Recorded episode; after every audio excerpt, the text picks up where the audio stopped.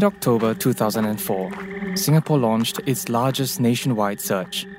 An eight year old girl had vanished.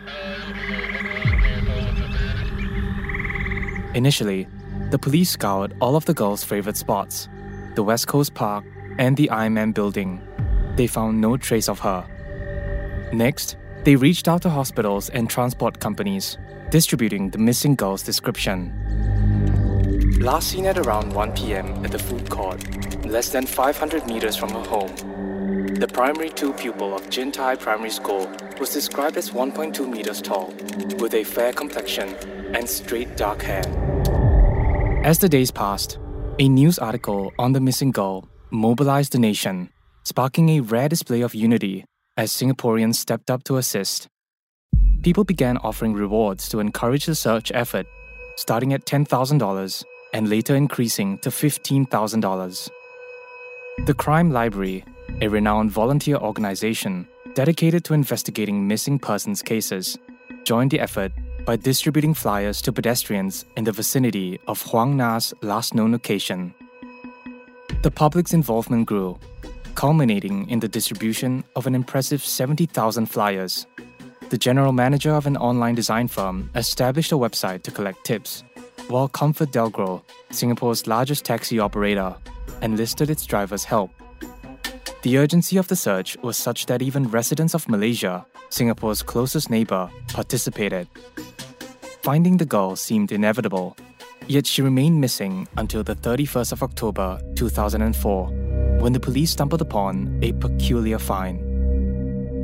Hidden in the dense undergrowth at Telok Blangah Hill Park, a brown, medium sized cardboard box was discovered.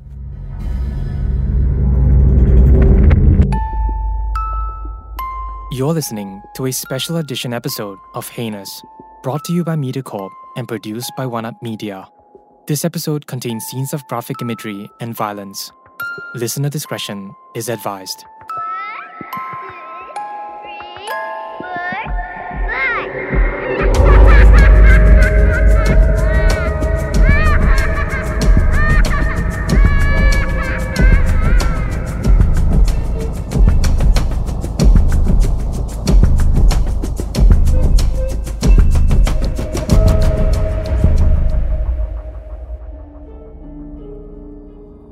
The murder of Huang Na ranks among the most high profile cases in Singapore's history, involving the tragic death of a defenseless eight year old girl who was universally well regarded.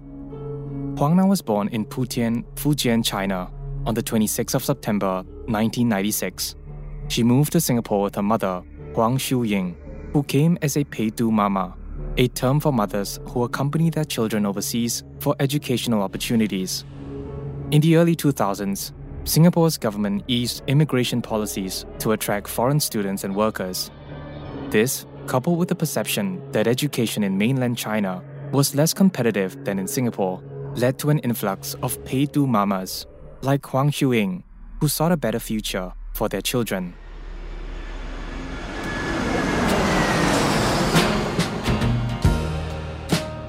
The duo arrived in Singapore around May 2003 and Huang Na was soon enrolled at Jintai Primary School. Despite occasional mischief, she was described by her mother as filial and mature, with aspirations of becoming a doctor to improve the lives of her mother and others. They resided in a shared apartment in Block 8 near the Pasir Panjang Wholesale Center, where Xiuying worked part time. For the following year and a half, their life was unassuming. Huang Na independently managed her school routine ate at a nearby food court, sometimes prepared meals for herself and her neighbors, used the common toilet for bathing, and treated the center's auction hall as her playground. Huang Na quickly became a well known figure at the wholesale center, befriending many stall owners and workers, including Took Leng How, a vegetable packer at Messrs. All Seasons Fruits and Vegetables Supplier. On the 27th of September, 2004, Xiuying had to return to China for two weeks. During that period, she left Huang Na to the care of a friend. Life proceeded as usual with Huang Na, a spirited girl known for her independence, making her own entertainment. Among her playmates was Took Leng How, with whom she played hide and seek with in the alleys and nooks of the bustling wholesale center. The clock struck 1:30 p.m. on the fateful day of 10th October 2004 when Huang Na, with a wave to her caretaker, stepped out to make a phone call to her mother. This was a routine activity for Huang Na and was not out of the ordinary. But as minutes turned to hours, a shadow of unease began to loom. By 2:30 p.m., the girl had not reappeared. Her prolonged absence concerning. The caretaker began a frantic search through the wholesale center and Jintai Primary School, hoping to find Huang Na.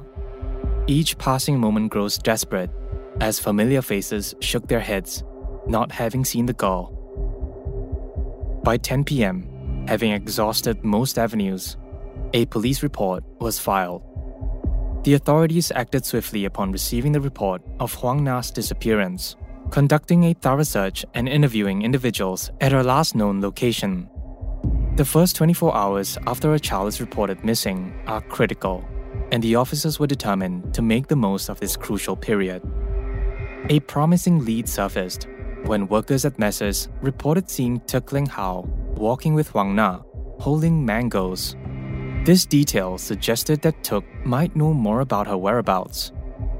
Took Leng How cooperated at first, leading police to Block 13 of the wholesale center, where he claimed to have last seen Huang Na. He recounted his subsequent steps to a storeroom at Block 15. However, as the interrogation progressed, Took's account took a turn as he began to divulge peculiar details. The fluorescent lights likely flickered in the interrogation room as the clock struck 11 p.m. on 20th October 2004.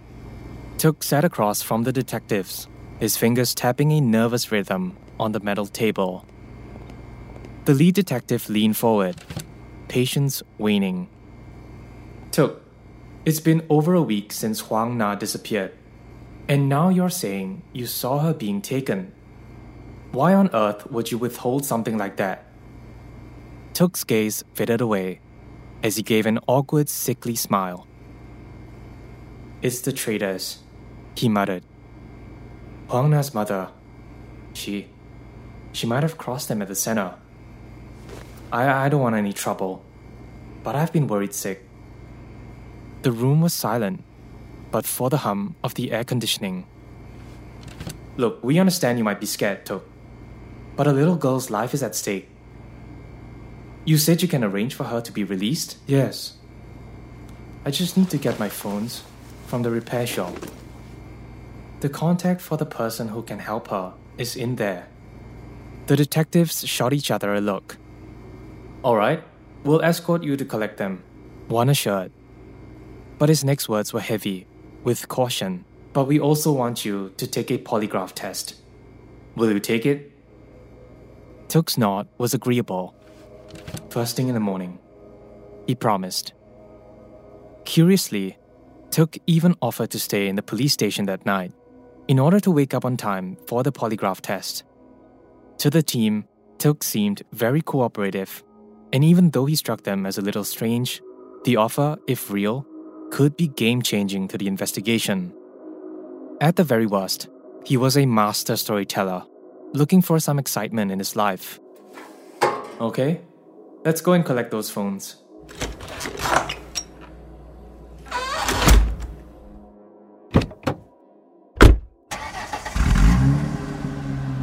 At around 1:15 a.m., Police escorted Took to his flat in Telok Blangah to retrieve his two mobile phones, and then to the wholesale center to point out the abduction site of Huang Na. Following this, Took made an unusual request a meal. I'm super hungry. I usually eat supper one. Took might have wine. By now, his antics may have seemed normal to the police, and they stopped at a restaurant for food. After the meal, Took asked to use the restroom. A police officer accompanied him, standing guard outside. Time slipped away. Took, are you finished?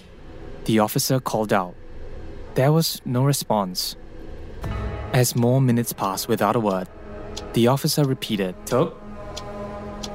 Took? Oh god, where did he go? Surprisingly, CCTV footage later revealed that Took had slipped out the back door of the restaurant, evading police detection entirely. At the time, the authorities were unaware of his departure, but the evidence was clear.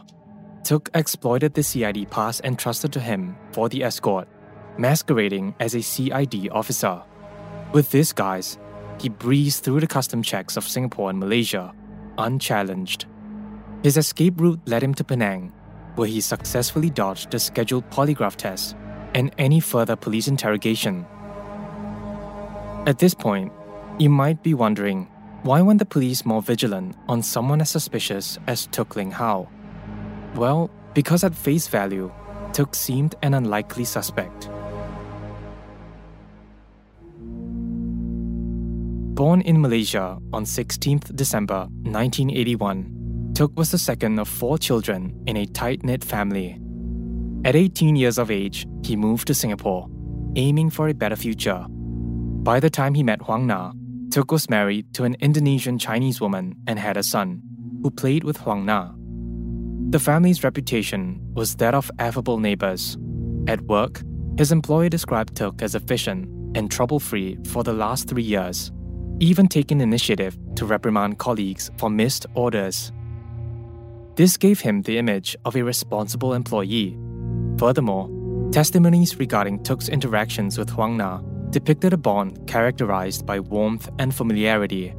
He was frequently seen engaging in games with her, purchasing food for her, and offering her rides on his motorcycle. These accounts reinforce his claims that he saw Huang Na as his own daughter. And there was one more thing, which we thought you should know, that perhaps explained his peculiar statements to the police and their willingness to accept it. Took had an IQ of 76, which is near the threshold for intellectual disability. At the time, the available evidence and witness statements seemed to point to Took being a key observer rather than a perpetrator.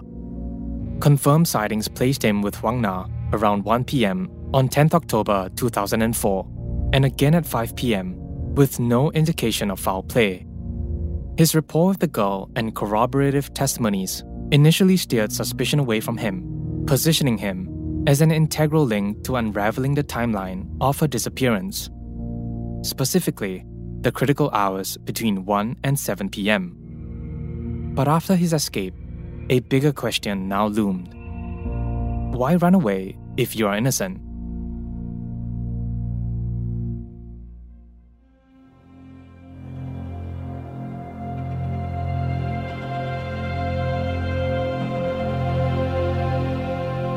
It's October 30th, 2004, 20 days since Huang Na's disappearance. And by this time, Singapore had erupted into a search party frenzy. The media had been following Xu Ying, Huang Na's mother, on a search for her daughter and painted a picture of great injustice. I work here to earn money for my daughter to study. We lead a simple life. I didn't make any enemies or offend anyone. Ying even went as far as to trek in Bukit Timah Hill, fearing that she would find her defenseless daughter hurt in a ditch. Or worse, Singaporeans immediately offered help, from sending posters to offering reports to search parties combing areas. But Huang Na remained missing. At the police station, many were uneasy. Public frustration was mounting over the inability to locate her. Forensic teams, however, made some progress in the investigation, discovering a child's fingerprints and a faint bloodstain in a storage room near the wholesale center. However, the absence of Huang Na's blood and fingerprint records rendered it impossible to confirm if the findings were related to her. Investigators also encountered numerous handprints in an unidentified substance, but tests for blood, semen, and urine returned negative results.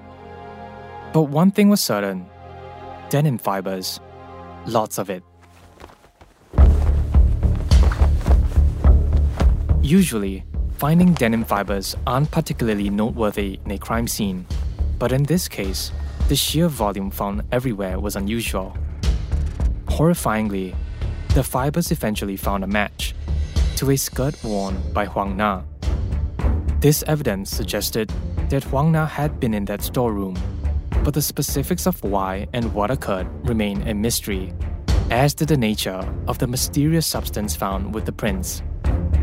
Amid the escalating scrutiny, the criticism of the police's oversight concerning Took Leng How's escape grew louder and harder to defend.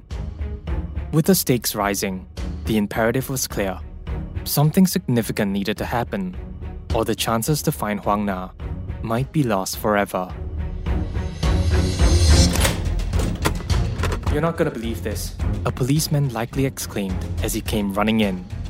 Took Leng How has surrendered in Penang. In what seemed like a miraculous turn of events, Took had turned himself in and was swiftly taken into custody by the Singapore police. This time, the situation had changed dramatically. Took was required to give a clear account of his actions. Otherwise, he would face the full severity of the law.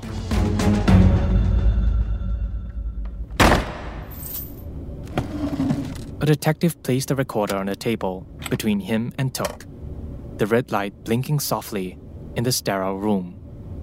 Mr. Took, you crossed into Malaysia with a CID pass. That's an offense. Impersonating an officer. Why don't you tell me why you left? The detective notices Took's wide smile. Not psychopathic, if anything. Almost silly and earnest looking. I left because I thought. I thought it would stop a war. A war between Malaysia and Singapore. A war? It might have been hard for the detective not to judge, but time is of the essence, and he had to get Took to give him something valuable, fast. A war, huh? Tell me more, Took. My thoughts? They get jumbled, but it made sense at the time. Took continued. But I returned because I did nothing wrong. My father actually encouraged me. Since I did nothing wrong.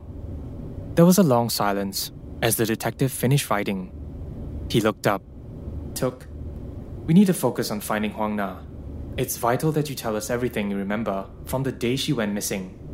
Took likely continued grinning to himself, perhaps whimsically looking around before exclaiming, I remember. What do you remember, Took? This has to tell us more about Huang Na. With newfound intensity, Took began slowly. I remember where she is. I know where the body is.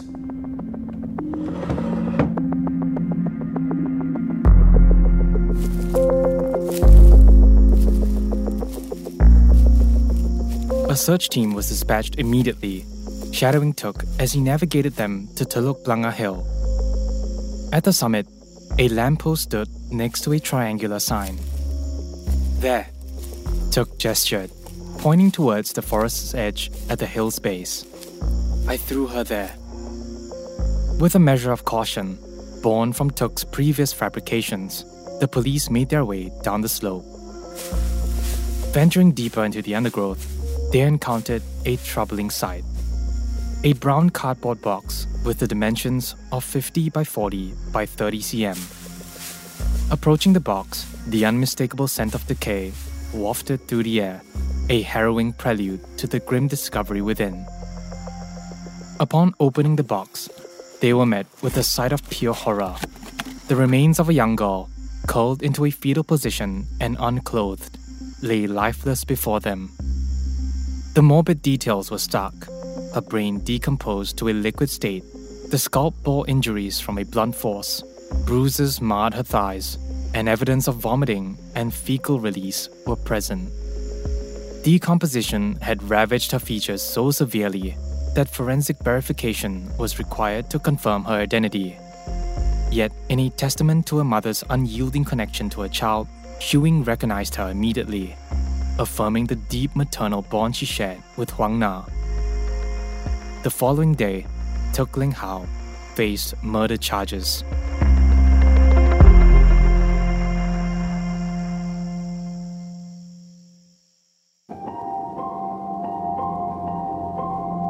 The media spotlight shifted to Took the moment the discovery of the body was publicized.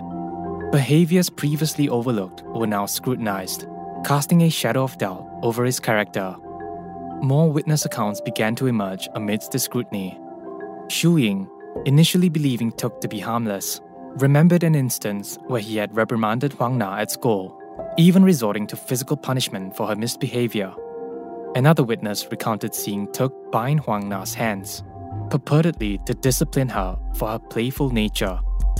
Public opinion, which had been wavering, took a definitive turn against Took as the funeral proceedings for Huang Na unfolded. Shu Ying's visible despair at the cremation evoked a strong reaction, with the tide of public sentiment turning decisively against Took. In a move of desperation, his parents sought the expertise of Subhas Anandan, a criminal lawyer in Singapore with a reputation for accepting challenging cases. Upon taking the case, Anandan was flooded with calls, some from well intentioned friends cautioning him of the potential damage to his reputation, others ominous, suggesting that Took was undeserving of any defense. Yet it was the complexities of the case that intrigued Anandan, leading to his decision to represent Took Leng How after Huang Na's cremation, case enthusiasts began to dive deeper into the incident with renewed interests. A worrying question arose What was the motive behind targeting Huang Shuying's daughter? Born in 1973 to a farming family in Putian, Fujian, China, Shuying married young and soon after gave birth to Huang Na. Her husband left for Singapore to work illegally as a vegetable packer and was followed by Shuying two years later. She was shocked to find him unfaithful. The couple separated swiftly, and Shu Ying stayed on in Singapore, also working illegally. After being in prison and deported in 2001, she returned two years later, having paid a trafficker $8,000. It was then that she met Took Leng How.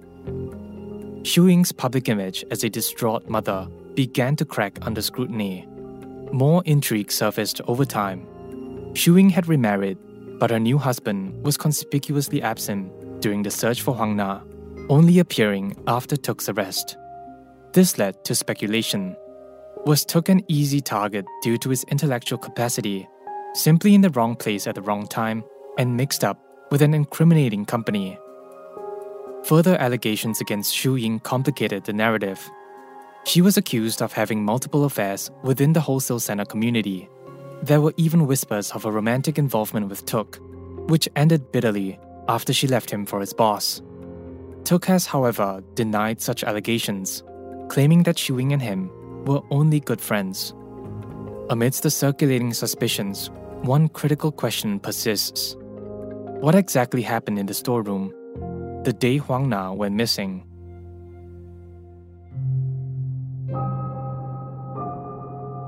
According to Took Leng How, everything started with a routine game of hide and seek gone horribly wrong.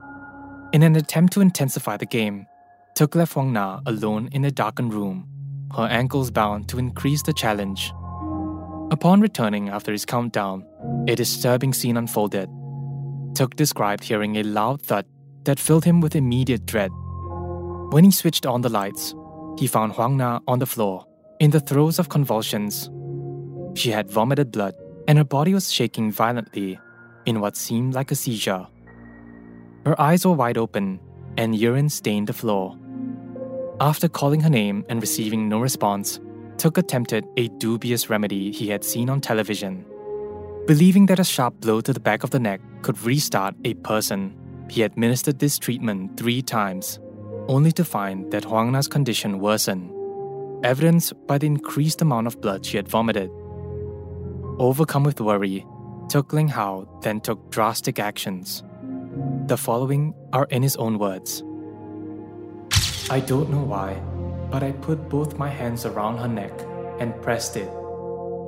I pressed it momentarily with my eyes closed. I let go of my hands and looked at her. She looked no different. I put my hands around her neck again and closed my eyes. I pressed her neck harder this time. After some time, I relaxed my hands. I opened my eyes and looked at her. This time, I noticed her face was grayish white, although her eyes were still open. As Took proceeded, his accounts descended into a dark and disturbing realm. This time, she was hiccuping. This went on for very long and it scared me. I stood up and stamped on her neck about three times with my foot. She continued to hiccup, and each time she hiccuped, I would become very scared because her face would be ashen gray and her eyes would still be open. In an odd confession, Took Leng How claimed that Huang Na had died from a seizure. He only, as he put it, smothered her and then crushed her face in a twisted act of mercy. Bizarrely, he attempted to stage a sexual assault, thinking it would divert suspicion. Despite how strange his admission is, Took remains convinced that he did not kill Huang Na.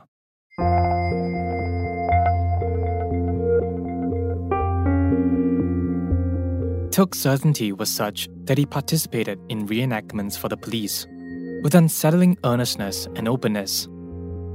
To onlookers, the reenactment footage painted Took as a cold blooded psychopath.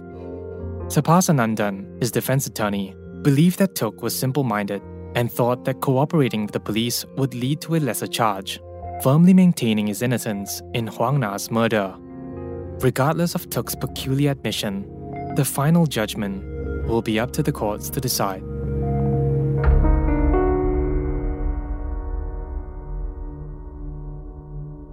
It's now July 11th, 2005, about nine months since Took Leng How was charged of murder, and his trial was underway. The prosecution has built its case on the forensic evidence obtained. The mysterious stains in the storeroom, initially suspected to be bodily fluids, were identified as mango consistent with the fruit Took was seen carrying on the day Huang Na disappeared, and the same mangoes found in her decaying body. Condemning evidence also emerged from the disposal method of Huang Na's body. The adhesive tape securing the box was applied with a technique typical of a vegetable packer. Diving deeper, investigators found Huang Na's body wrapped in nine additional layers of plastic bags, each fastened with a knot tied right over left, twice a method not uncommon in itself, but distinctive in that it used the center of the bag rather than the ends. When asked to demonstrate his knot tying, Took replicated this exact method, aligning with the evidence found. To the prosecution, the story was clear. Took enticed Huang Na into the storeroom, stripped her, restrained her, and committed sexual assault. Following these heinous acts, he smothered her to ensure her silence, stomped on her to confirm death, and then methodically packed the body into a cardboard box, displaying a chilling level of composure and detachment. The defense argued diminished responsibility, pointing to behaviors that suggested Took was manifesting symptoms of schizophrenia. There were moments where he would smile at nothing or appear to converse with invisible entities. He even claimed that three Chinese men had entered the storeroom, alleging that it was they who bound and strangled Huang Na. This raised serious questions about his mental state. The trial exchanges spanned for seven weeks, drawing crowds eager to witness the proceedings. As the media's extensive coverage intensified public outrage, criticism of its role began to surface. The question raised was Had the media preemptively cast Took Leng as guilty before a verdict was reached? With the constant barrage of guilt from every direction, maintaining the judicial cornerstone that as presumed innocent until proven guilty became a challenge.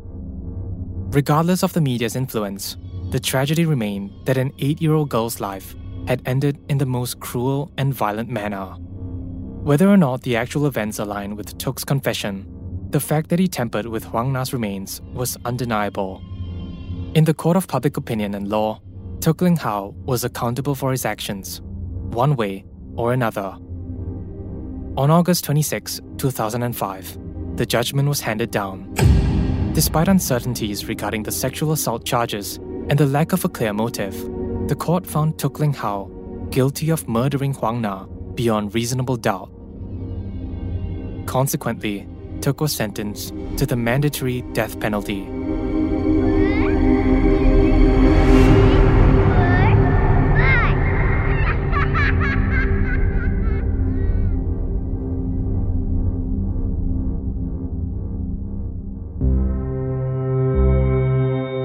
In the wake of the verdict, public opinion was starkly divided, prompting an immediate response. Hundreds flocked to Subhas Anandan's office to sign a clemency petition, which quickly swelled to 30,000 signatures. Encouraged by public support, an appeal was lodged against the conviction, but it was ultimately denied in a rare split decision of 2 to 1. Not since a drug trafficking case a decade prior had the Court of Appeal been so divided in a capital punishment case. And so, on November 3, 2006, Took Leng How was executed. The disappearance and subsequent murder of Huang Na remains a highly divisive case in Singapore. Remarkably, both Took Leng How's family and Huang Xiuying received public donations, a rare instance of sympathy for not only the victim, but the perpetrator in a murder case.